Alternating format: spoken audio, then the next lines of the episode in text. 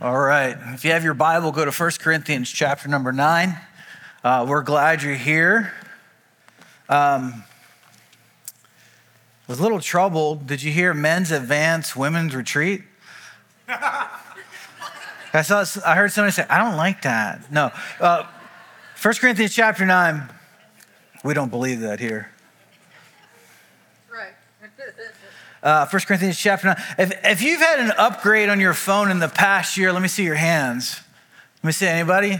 You got an upgrade on your phone. Anybody need an upgrade? You got one of those phones that's. All right, let me ask this, see if I get a better response. How many of you in here have had an upgrade on your phone and you don't use the same phone that you did when you were a kid? Raise your hand. Okay, there we go. So we're here in 1 Corinthians chapter 9, and, and I want to show you some pictures up here. Um, how many of you guys had one of these growing up? Remember that? The water, you had to stay there. You couldn't pace. If you did, it would like pull you back, right? My grandparents had one of those. I used to run up their uh, long distance bill and, and all kinds of stuff. All right, next one. Let me see the next one here. How many of you guys remember that? The cordless, you can go hide finally, had an answering machine. Right? Let me see the next one on here. Now, anybody here have one of those? You had some? You do or did? Yeah, I never had one of those before. And then this. Let me see the next one. Now, how many of you guys know who that is? Everybody say it. No, that's actually Pastor Matt when he shaves. So, but that, that was like your first cell phone. It was like a brick. And uh, so, hold on a second, let me hear something. Yeah, we got to take that down. There's cougars that are turning to TBS to watch Saved by a Bell. They're tuning out online. So we need to get that off the screen. But anyway, so here in 1 Corinthians chapter 9, we're looking in, uh, starting in verse 11, and we see these different kinds of phones on the screen. And, uh, you know, over time, the way we've communicated has changed right? And we see that through our phones, especially. But just like through our phones, communication has changed how we how we talk to each other, how we communicate. Like you couldn't text on that one that you, you know, whatever. You know, when they were trying to figure out what, how to answer the phone originally, I'm not joking, okay? They were trying to figure out that's where the word hello came from, okay? And it was between hello and hoy hoy. I'm not kidding. You can look that up, okay? I'm not preaching right now. I'm telling you the truth. Okay, First Corinthians chapter 9. And just like the, you know, phones have changed over time, the, our need to change the way that we communicate the gospel is urgent. We've got to do it. We don't need to change the truth. We don't need to change, uh, you know, our, our standards, our personal standards that we have and how we live. But look, there's a lot of things that are different now than they were 50 years ago, even 10 years ago. And so Paul kind of talks about that here in verse number, uh, starting in verse number 11. Paul's finishing up why we should, uh, shouldn't treat preachers any differently than anybody else. Uh, we're not super people or anything like that, but if they're doing a good job, you should pay them. If they're helping people, we should do it. We wouldn't do that uh, withhold money from some, anybody else. And then he talks about a bad example. And by the way, if you're here and you're uh, a visitor, first time visitor, we're glad you're here. Uh, if you're watching online, uh, we appreciate you tuning in. You didn't have to put on pants to watch this today, um, but we're glad you're here and, and, we're glad you're there, actually, if you're not wearing pants. Um, and then, you know, maybe you're here and you're a skeptic or, or something like that. And hey, we're just glad that you're here too. And where this message is primarily to, to Christian people, uh, there's definitely some stuff for you. Um, but Paul says here in verse number uh, 12, we'll start there. He's like, Look, I don't want to get paid because I don't want people associating what I do, preaching the gospel, with money. He says, if others, he says, start in verse 11. If we have sown unto you spiritual things, is, is it a great thing if we shall reap your carnal things? So if you have a Bible, 1 Corinthians 9, or maybe on your phone, but I want you to read along with me as we get into the word. Um, verse 12, Paul says, if other people are partakers uh, of this power over you and you paying them, are not we rather? But even though you could, I could get paid, he's like, nevertheless, we have not used this power but we suffer or we allow all things lest we should hinder the gospel of Christ. We don't want to be an obstacle or a hindrance. You say, why is Paul saying that? Why is he saying, like, you don't need to, to pay me? Because a lot of times, and I'm not supposed to leave the stage during the second service, I'm coming back. A lot of times, when people, when we talk to them about Christianity, what do they think? gimme, gimme, gimme. I won't go to that church. All they do is want my money, right? Now, if, if is there anybody here? Have you ever heard that before? Okay, let me ask you this: Is there anybody here who brought a first-time visitor? Anybody? You brought a first-time? I'm not going to call you out. All right, anybody? You brought a first-time visitor today? You did, and they're with you. Come up here. Not not the visitor, but you. Okay, I told you right now I'm not preaching, I'm lying, okay? Come up here for a second. Just for a second. I'm not, not on the stage, but I want to give you something. I want to give you a $100 bill. Here, pass this out. Somebody give this to him. I got to preach him online. I ain't got time for this. Here, somebody give that to him back there. Go find him. I trust you, okay? Because we want you to know why. We want somebody who came. That's a real $100 bill. I stole it out of Pastor Tony's wallet. we want you to never forget that we didn't ask for anything when you came. We gave you something, okay? So give them a round of applause. Go take them out to Texas Roadhouse or something. All right. Now listen, Paul was the guy who wrote the guy who wrote this, who became a believer after Jesus' resurrection. And he's writing to this church. It's about 200 miles away from Greece. And uh, they were talking about him. Verse three talks about my answer to them that examined me. People were checking Paul out. They're like, Paul, why don't you, why aren't you married? Why won't you get paid? And people weren't just examining Paul, people were checking you out too, by the way. And he tells them his reasons, and he uses this examination of himself as a springboard into telling people why there's certain things he could do, but he chooses, he's like, I want to do something better. And so, what I want you to do today, listen, if you want to get an upgrade, usually you got to trade in your phone. So, I'm going to ask you today to trade in some things. And I want you to think about as we look at this passage are there some things in my life that maybe I could do a better job with? Some things that are maybe keeping me from being more effective when I talk to unbelieving people? Okay? So, as we go through, I want you to think about that. Let's go to Lord in prayer. Father, we love you. We thank you for your word. We thank you for these people. God, nobody, probably nobody came to hear me today, but I pray that you would speak to them, whether they're online uh, or they're here. People have real needs, they got real problems. And so, God, I can't fix them, but I believe you can. I pray you fill me with your spirit. You will bless your word and you would help people today. They'd leave here knowing that they've heard from you. And uh, we trust you. We love you. We ask this in Jesus' name. Amen. All right, first thing I wanted to ask you to trade in for an upgrade is this and it might sound a little confusing, so stay with me. I need you to trade in the American dream to live out the Great Commission. I want to ask you if you're a believer to trade in the American dream to live out the Great Commission. You say, why? Paul didn't want people to be kept from the gospel. He says in verse 18, I don't want to make the gospel that I may make the gospel without charge, that I abuse not my power in the gospel. And we've all seen people use church as a way to make money. And so if you're new here, we're not after your money. Uh, we really aren't. Um, some people abuse that, and some people, that's all they think about. Um, the American dream, what is that? Some people, it would be like financial success or, you know, just in prosperity. And listen, let me say this there's nothing wrong with saving money. The Bible says we're supposed to take care of our, our parents in 1 Timothy chapter 5. There's nothing wrong with saving. It says a righteous man saves, uh, lays up for his children's children. There's nothing wrong with saving money. There's nothing wrong with enjoying money. The Bible says in 1 Timothy 6:17 at the end of it that God has given us richly all things to enjoy. So go on a vacation, have fun, do all of that. But there's nothing wrong with saving and there's nothing wrong with enjoying, but there is something wrong with just hoarding money. And that's not what God's called you to do as a believer. There's this young guy, he came into my store and uh, he's, he's friends with uh, one of my employee or my, my employee. And uh, nice, he's like, man, did you hear about Austin? He's getting married. Man, I don't know if I could do that, dog. I'm like, oh, really? I'm like, why not? He's like, Well, I want to have kids, but I just don't want to get married. I want to have a son. I'm like, Oh, so what's your plans after you have a son?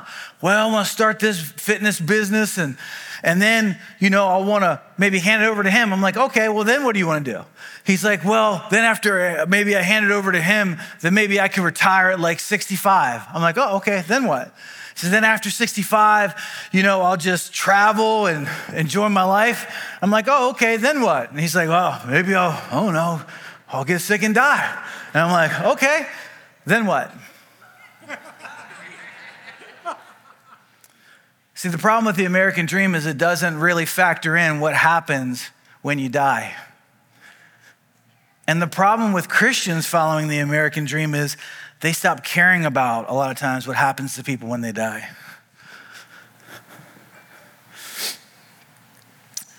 Some people care more about their square footage than they do unbelievers. And there's nothing wrong with getting square footage or remodeling your house, but if that's all that you care about, then something's wrong. Why not use your square footage to invite people in? Or have a small group or take an orphan if God wants you to. There's nothing wrong with having things, there's just something wrong with hoarding things. Some of you are like, What have you seen my floors? Um, so, what's success for a Christian? Success for a Christian is not, it's, it's not determined, it's not about getting rich. It's about how many you reach. That's what Paul says. In this passage, he says, I become all things to all men that I might by all means win some, that I might by all means save some. Have you ever seen that movie Schindler's List? Are you guys familiar with that story? If you haven't seen it, you know, maybe watch it with some filters or something. I saw it probably 15 years ago, but there was a part of it that I've, that I've never forgotten. If you don't know the story of Schindler's List, it's a true story of a guy who was part of the Nazi party. And so there were Jewish people that were put in concentration camp. They were, they were tortured, they were killed. It was, it was horrible. And so he decided, he figured out a way that he could use those people instead of them being in the concentration camps in order to make money. And so as he, in, in the movie, um, he ends up, you know, first he's using them for money, but then eventually over time he just like starts feeling bad for them because he sees how badly they're treated and that they're being killed. And so he figures out a way to pay off the soldiers towards the end of the war so he could rescue these Jewish people. And so he creates this list is created and he starts paying for them. And by the end of the movie, he's the war's almost over or the war's over. And then um, the Jewish people are standing in front of him and there's 1,100 of them there that he paid for and they hand him this ring. And it, he couldn't understand what it says. And, and the, the guy says, It's from the Talmud, and it says, He that saves one life saves the world and time. And he takes the ring and he starts looking around, and he's like, I could have done more. I, I could have made more money. He's like, I wasted so much money, you have no idea. He said, Look at this car. That could have been 10 more people. He said, Look at this pin on my jacket. It could have been like one more person. And he starts weeping. He's like, One more person. I could have done more. And I think at the end of our life, a lot of us are not going to be worried about how much stuff that we have because it's not going to matter one second after we quit breathing. The only thing that's going to matter are the people that we take with us. And we're going to say, man, I wasted so much time. Man, I wasted so much money. And what Paul says is this why don't you get an upgrade from the American dream and do something that matters for eternity and start reaching those that God has placed in your life? The guy that gets on your nerves at work, the neighbor that you don't like, the people that you're friends with, but you're not you're afraid to start the conversation why don't you just recognize that God's put them there and He's trying to use you to tell them about Jesus Christ? Trade in the American dream for something better, upgrade to the Great Commission. You know, we think about, we want to help people, and they say, why? Paul says, I'm not living for money because money is not what forgave me, because my sins couldn't be paid off with money. He says they were paid off, Peter says, not with, we're not redeemed with corruptible things like silver and gold, but with the precious blood of Christ as of a lamb without spot and without blemish. See, we got to stop thinking that salvation is just they get heaven when they die, they get forgiveness. No, it's not just about what happens to them in the next life, it's about what happens in this life. Because when you get Jesus, all of a sudden some addictions are gonna start falling off, your marriage is gonna start getting restored. I believe when you get saved, we get a relationship with Jesus now, we get peace, we get help, we get a friend that sticks closer than a brother. And listen, salvation is not just some pie in the sky when we die, it's steak on your plate while you wait. Amen? Amen? Jesus will, you want to help people. God has not given you a magic wand. He's given you something better. He's given you his son. And if we, we introduce people to Jesus Christ, something is going to happen when they meet him. Because whenever Jesus saw blind people, they started seeing, and people that couldn't walk started walking. And there's no way that something as big as the God of the universe steps into your life in a personal way and nothing changes. Amen? God's real, and he wants to change your life.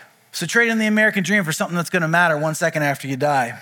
Number two, let me say this we need to also trade in, Paul says, winning the argument for winning people.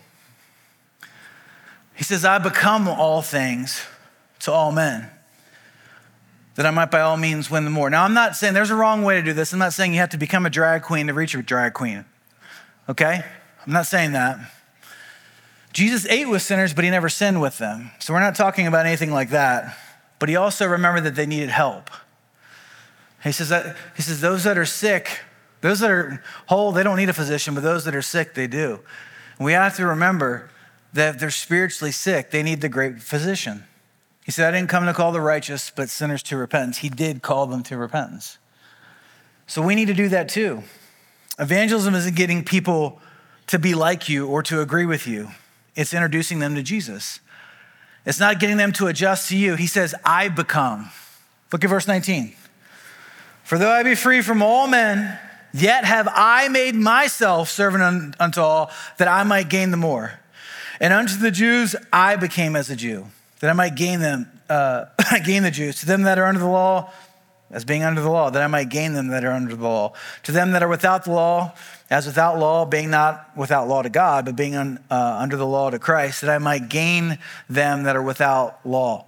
To the weak became I as weak, that I might gain the weak. I am made all things to all men, that I might by all means save some. So when I'm talking to people, I try to relate to them. If they're religious, I, I was raised religious. I was raised in a, in a church where the guy dressed like a wizard with the staff and we told him stuff, and he'd tell me 10 nursery rhymes to pray, and then I was supposed to be magically forgiven. And I, w- I found out that my family and I, we were so devoted to our religion, but I didn't really know the Lord. And so I was worshiping my own religion. And I'll, I'll just explain to people Jesus and religion are different. I actually don't like religion. That might sound weird, but I don't. Because I feel like people become so identified with that that they miss out on the person of God sometimes. Or sometimes I might talk to somebody who hates church. And I was like, man, they say most churches are after your money. I'm like, yeah, you're right. Because most of them are, a lot of them are. I don't disagree with them, a lot of them are. I've been to them. And, you know, I try to help, help people understand that Jesus isn't a bad church experience. And if you've had a bad church experience, the bad don't have a monopoly on Jesus or truth. They don't get to own Jesus or church. And so maybe you had something bad happen to you in the past. Don't let that person turn you away from Jesus. They're different. And here's what's sad sometimes we want to win the argument more than we want to win people. I mean, I love you guys that are in here, but some of you are more pumped about loving the Constitution and preserving your muskets than you are about fulfilling the Great Commission. And trying to reach people and trying to see people forgiven. I'm not against the Constitution. I'm not against guns. I own a gun. Is that online? Some of you are like, I got my musket waiting for you out in the parking lot. But I have my best friend, he lives in San Antonio. And uh, when they had an open carry law, he pastors a church there, they had an open carry law there. And uh, he started walking around with his gun, you know, and he says, I felt like a real cowboy, you know? And he says, I, I went, went across the street from the church, and the guy, he said, this guy was an unbeliever. And he says, Let me ask you a question. So you're the pastor of that church over there, right? And he says, Yeah. He says, Do you want people to know that you're a Republican or that you're a preacher? And my friend was like, You're right. Now he still owns his gun. Is this online? but let me ask you this what do people know you for? Some of our arguments on social media, you might win them, but are you winning people? The Bible says if any man knows something, he doesn't know anything like he ought to know it. And then the next verse says this 1 Corinthians 8 3. But if any man love God, the same is known of him. Let me ask you this Do people know that you love the Lord? Or do they know you for something else? As Christians, people should know us first for loving Jesus and loving them. The other day, this guy got on my nerves, and and because uh, he was like judging God and he, uh, we were friends. He had come here and preached for, and and he loved it. He was like playing the piano after, and it was really kind of odd. But anyway, I love the dude. He's like, "Hey, watch this! I'm tickling the ivories." I'm like, "Thanks for coming." Security. And so anyway, uh, but I love the guy. But he came in. He's like, "Yeah, I'm not a Christian anymore, man." And then he started talking about uh, slavery in the Old Testament and and taking things out of context from the Bible. And he's a good guy, but I was just like, man, I was like, you know, I felt like he, sometimes I feel like when people judge God, they put themselves in a situation where nobody can judge them. And, and so it kind of made me mad because I'm like, it was a little hypocritical, I thought. And I was like, hey man, it's like there's more slaves today than there's ever been in the, in the history of the world. I was like, so how about we do this? Because I hadn't done this for years. It's like, how about we stop arguing and do something to help slavery and let's both give money right now to charity, right? towards a human trafficking charity. And he's like, blank you, and cussed me out. Like the musket people in the back. No, it's playing. and he said, What happened? I won the argument, but I lost person.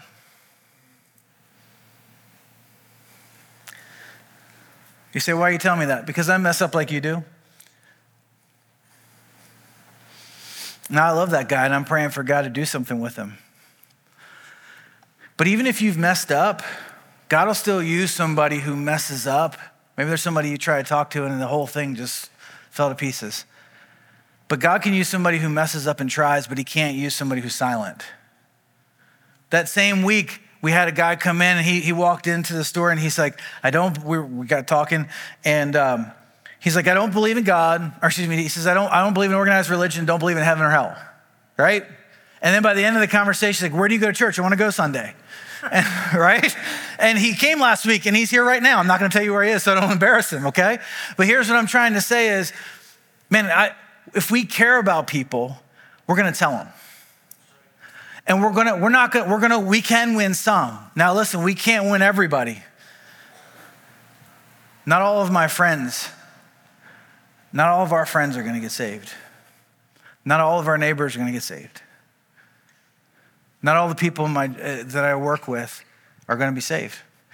Not everybody who came here today is going to be saved.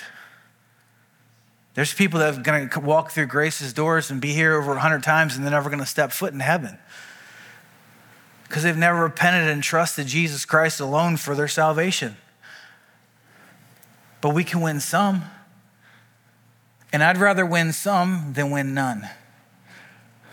You cannot do everything but you can do something. And so I don't, I don't want to just be a Christian who comes and like, you know, they have these new things on YouTube where kids watch people play with toys, right? Instead of playing with toys themselves, or people watch people play video games instead of playing video games. And sometimes I feel like Christians watch Pastor Keith or Pastor Matt get up here and preach every week and they say, oh man, they lived out my Christianity for me. Listen, God's called us to, to leave the church and to go into all the world and preach the gospel to every creature. Not just to invite them to church, but take the gospel to them where we live, where we work, and where we play with our friends. The reality is this that if you, and if you don't catch anything else that I say, please catch this. I'm having a hard time staying on the stage, but I have to for the video. Please catch this. If you claim to be a Christian, you are either making it easier for people to get saved or harder. And if you don't get this stuff, you're going to be doing some talking, but not everybody's going to be listening. Now, listen, we got to trade in some stuff. Last thing I want to say is this we need to trade in posing with the team for making a difference on the field. Look at verse 24. No, not, don't, don't you guys know that they which run in a race run all, but one receives the prize, so run that you may obtain. What he's saying is this. Well, Paul's saying that he's likening it to the Olympic Games during that time.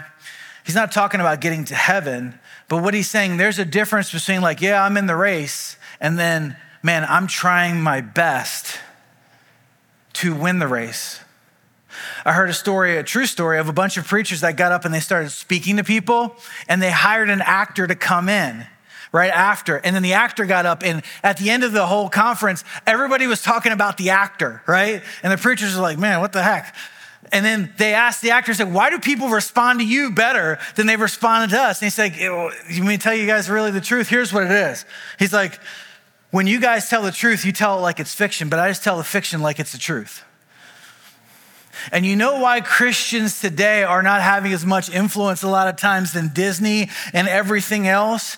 It's because we don't believe the stuff that we claim that we believe about what happens to people after they die. Because if we did, we'd put forth a lot more effort. Amen? I don't want to tell the truth like it's fiction. Paul's not talking about here crossing some finish line and getting to heaven. He's talking about a reward. He talks about a crown in verse 25. He talks about a reward in verse 18. He talks about um, a, a reward in verse 17 there. Forgiveness is not a reward that you get for trying hard. It's a gift you get that you can receive based off what Jesus did for you on the cross. So, why are you telling me this? Because I think we get some things confused. And here's an analogy Getting saved is like getting married, it's an event. Being saved is like being married, that's a relationship. And sometimes I feel like people are, we say it's not about rules, it's not about religion, it's about a relationship, but we never had the event take place. Now, me and my wife, we've been married for uh, almost 19 years, and they are the best 19 years of her life, let me tell you. And when she proposed to me, I'm like, what do you, of course I will. No, I'm just being serious. But listen, a lot of times, what if I told you that, yeah, we've been married? It's like, well, when, it's like, where'd you get married? And I started asking you about the details of, of our wedding. And, or you started asking me about the details of our wedding, and I couldn't give you any. He'd be like, I don't know if they actually got married or not. Can you take me to the place when you got saved? Do you remember the date? Do you remember where you were? You don't have to remember the, you don't have to remember the date, but you have to remember what happened. Are you willing to bet your life on that? Because you are. And friend, have you had that event take place? Why not? Why just blend in? Why blend in when you, you know, it's a lot easier to live the Christian life after you get saved? And man, sometimes you're just trying to, listen, why pretend to be saved when you could actually be saved? You can get that. It's free. It's not a reward. It's not something you get for working hard. It's a gift. It's the eternal life is uh, the gift of God's eternal life through Jesus Christ our Lord. And so you're not in a relationship until that's happened. Now everybody's running, but not everybody's trying to win. I wasn't when I played football in high school. I wasn't like Uncle Rico. I wasn't the best. Okay, I was okay, right? Everybody's like, man, I was the best. You should have seen me, uh, honey. Uh, I was okay, right? But uh, we had some guys who just wanted to be in the picture, just wanted to wear the jersey, just wanted to tell people that they played. But there's a difference between wearing the jersey and making a difference on the field. And so, listen, there's a difference between attending a church that's making a difference and then being a part of making that difference. And so, we can't just be a part of ministries with children's ministry and small groups, and we have all kinds of good stuff. But we also have to make sure the power of God is in the gospel. We have to tell people and be clear and get, we don't force people to get saved, but we got to give them the good news.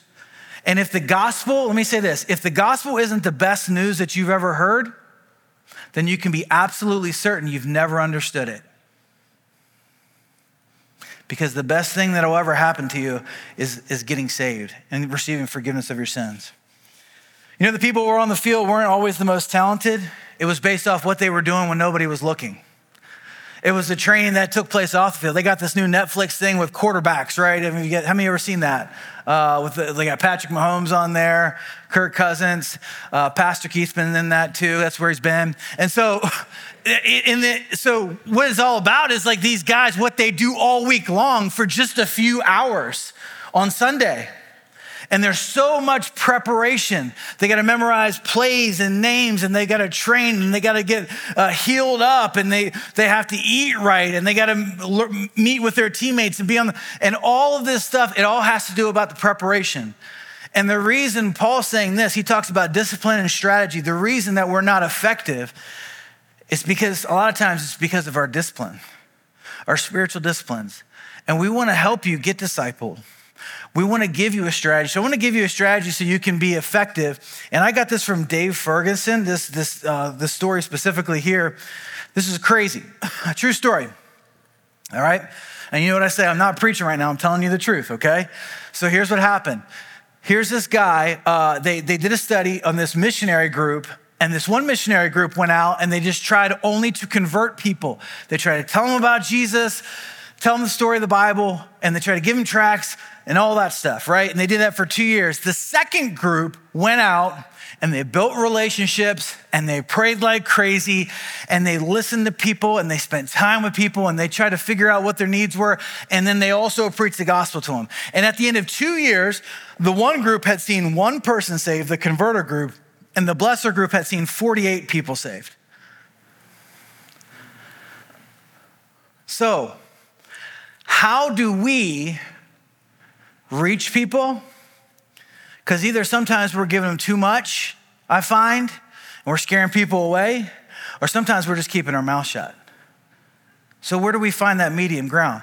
Well, here's our strategy as a church. Uh, let's get this slide up. We want to start blessing people, and I want to give you this acronym BLESS, and this is our uh, strategy here at Grace for trying to reach people. Number one, begin with prayer. And I would say pray until you start praying. Somebody told me that in the first service. Just pray for people.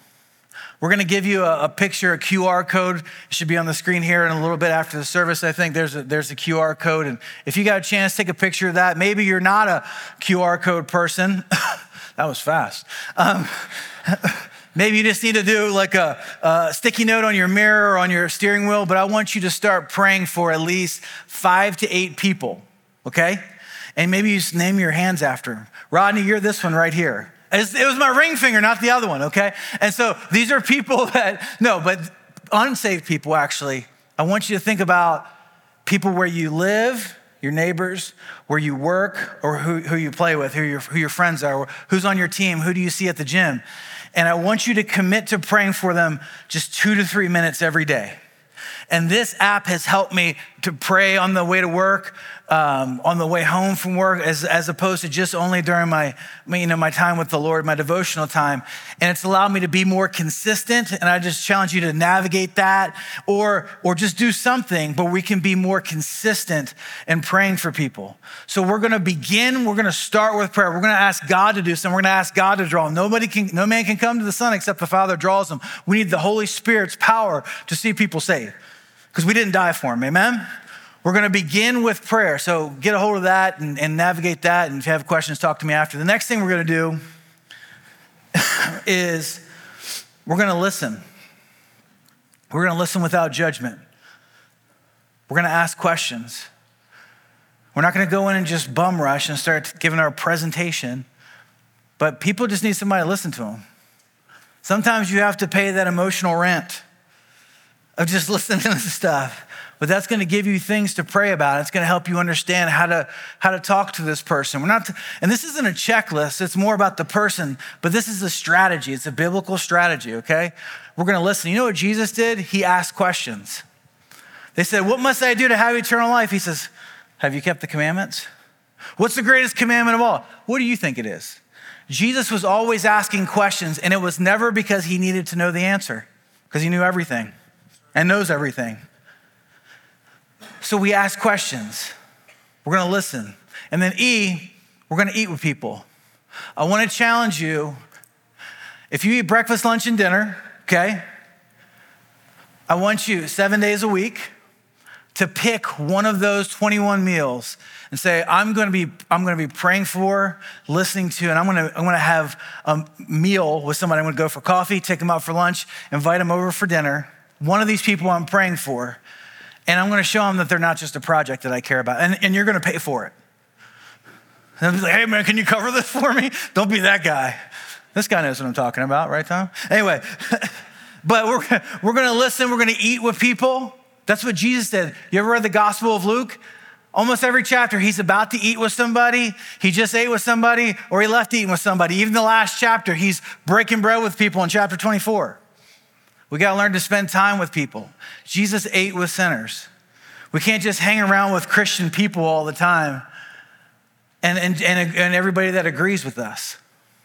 And then, S, we're gonna, we're gonna serve people based off the needs that they tell us. When you're praying for people, you're listening to people, you're eating with people, you're gonna figure out how better to serve people. Paul says, I became, I made myself a servant unto all. The Son of Man didn't come to be served, but to give his life a, a ransom for many, but to serve other people. We're gonna learn to serve people because I don't know about you, how many ever had this? Like you wanna help somebody and you like do something for them and they're like, eh, kind of falls flat because you're trying to serve them the best way that you think that they should get. But when you pray for people, and let's get that serve up there if we can. when you pray for people, you listen to people, you eat with them, you're gonna figure out how you can serve them. For us, it's been stuff like helping people move, raking their yards. And you could do these as small groups too. Um, somebody need, people needed rides for procedures that they don't have anybody else to give them a ride for. Just a few weeks ago, I had a, an unsaved friend that, that I love. He walked into the store and he says, Hey, so what are we going to do for my birthday? I'm like, I don't know. And I didn't know. So, oh, we'll do something. And so we made him food, we made him a cake, and we had a party for him, just me and my family. You say, why? Because he didn't have anybody else. You don't have to look far. I told Pastor Keith the story and he liked it. It's true story. There was a guy who owned an orchard. And he met another guy who had a, he showed him a fistful of diamonds. He says, if you own this, you never have to work a day in your life. True story. The guy got so obsessed with getting rich and finding a diamond mine like this guy that he sold his farm and started traveling trying to find a diamond mine. And he lost everything. He committed suicide. And the guy who bought his farm, this happened over in the Middle East, was taking his cam while back not long after the guy died. And he saw something shiny in the water. He found out there was a diamond there. And I think it's called the Golconda diamond mines are still there today. You say, what's the point? Listen, I want to make a difference in the world. Listen, a difference isn't all the way across the world sometimes. Sometimes the difference is there's diamonds right in your backyard. The will of God is right across the street. It's that guy who gets on your nerves at the job site. It's your friend that you're afraid to bring it up to. But if you want to make a difference, why don't you start in your own backyard? Because I, I, had somebody one time like, Will you support us in the mission field? Because I used to pastor on the East Coast. And, and I knew the person, and, and it was like, man, you're not trying to win people here, so I'm not gonna give you money to go somewhere else and do it. I was hard like that. Why do you think I'm out of a job? Okay? So, but here, but here's the point. We gotta serve people and serve the people that God's placed in your life. Who has God brought to your mind while I was talking? That's who you're supposed to bless. And then the last thing we gotta do is we gotta give them the story. We got to give them the good news. We have a guy here, um, young guy here, and um, he's interns with Matt now. His name's Keaton. And uh, this place I was preaching at couple years ago, and, and Keaton ended up getting saved, and we became friends. And Matt was like, it was really awkward. We were in sermon prep, and he's like, "Hey, Keaton, what? Tell me, uh, what did Roe do for you to get saved?" And what was it about it? And it, he said it was just this.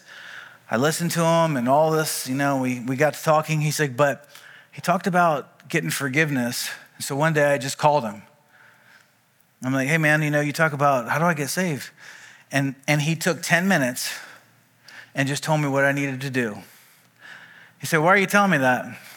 Because hospitality is not the gospel, it's not evangelism. We, we can pray, we can listen, we can eat, we can serve, but at the end of the day, the gospel is the power of God unto salvation. And there's power in a 10 minute conversation, but you need to learn how to tell people in a way that won't turn them off, and that's effective. So that's what we're gonna do. Uh, we've got to sign up in, in the back, and we're gonna get offer different dates, and we wanna teach you how to reach those, how to find those diamonds in your backyard. We wanna teach you how to bless people. Uh, the, the final point on this is this uh, the big, big idea. When we seek to bless people instead of just converting them, we'll see more conversions.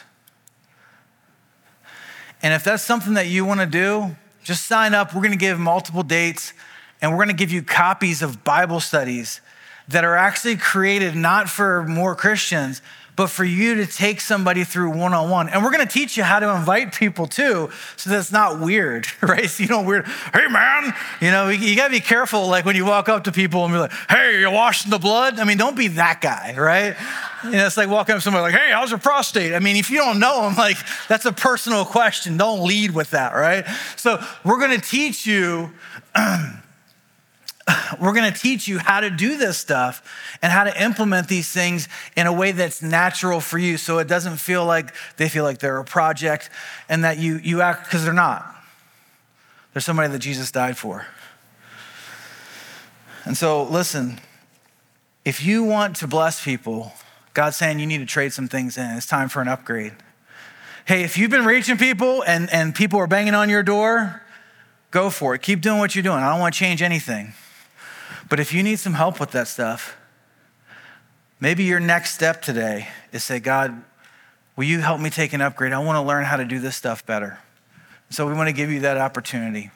Let's pray. Father, we love you. I thank you for all the people. I thank you for my church. Matt's been awesome, but wait, I miss Pastor Keith. And uh, I'm glad I think he's going to be here next week. But God, I'm glad you used him in this church. And I thank you for everybody who's here. They didn't come to hear me, God, but I pray, if they forget my name, who cares? But I pray that they would remember this. Help us to seek to bless the people in this area. Help us to find the diamonds that are in our backyard. Help us not just get busy with collecting stuff we're going to leave behind. Help us not just try to convert, but help us try to bless people. And we'll leave the conversions up to you. And God, we're not, I know it's not, it doesn't happen overnight. We know that long is the new fast. But God, help us to love people enough to commit to praying for them, listening to them, eating with them, serving them how they need, and telling them about the best thing that could ever happen to them, knowing you. Lord, I love you. You are the best thing that's ever happened to me. And I pray that you would use our church to reach more people in this area so they get to know you. Please do what I could never do. And I'm trusting you to do that because you're awesome. And I ask this in Jesus' name, amen.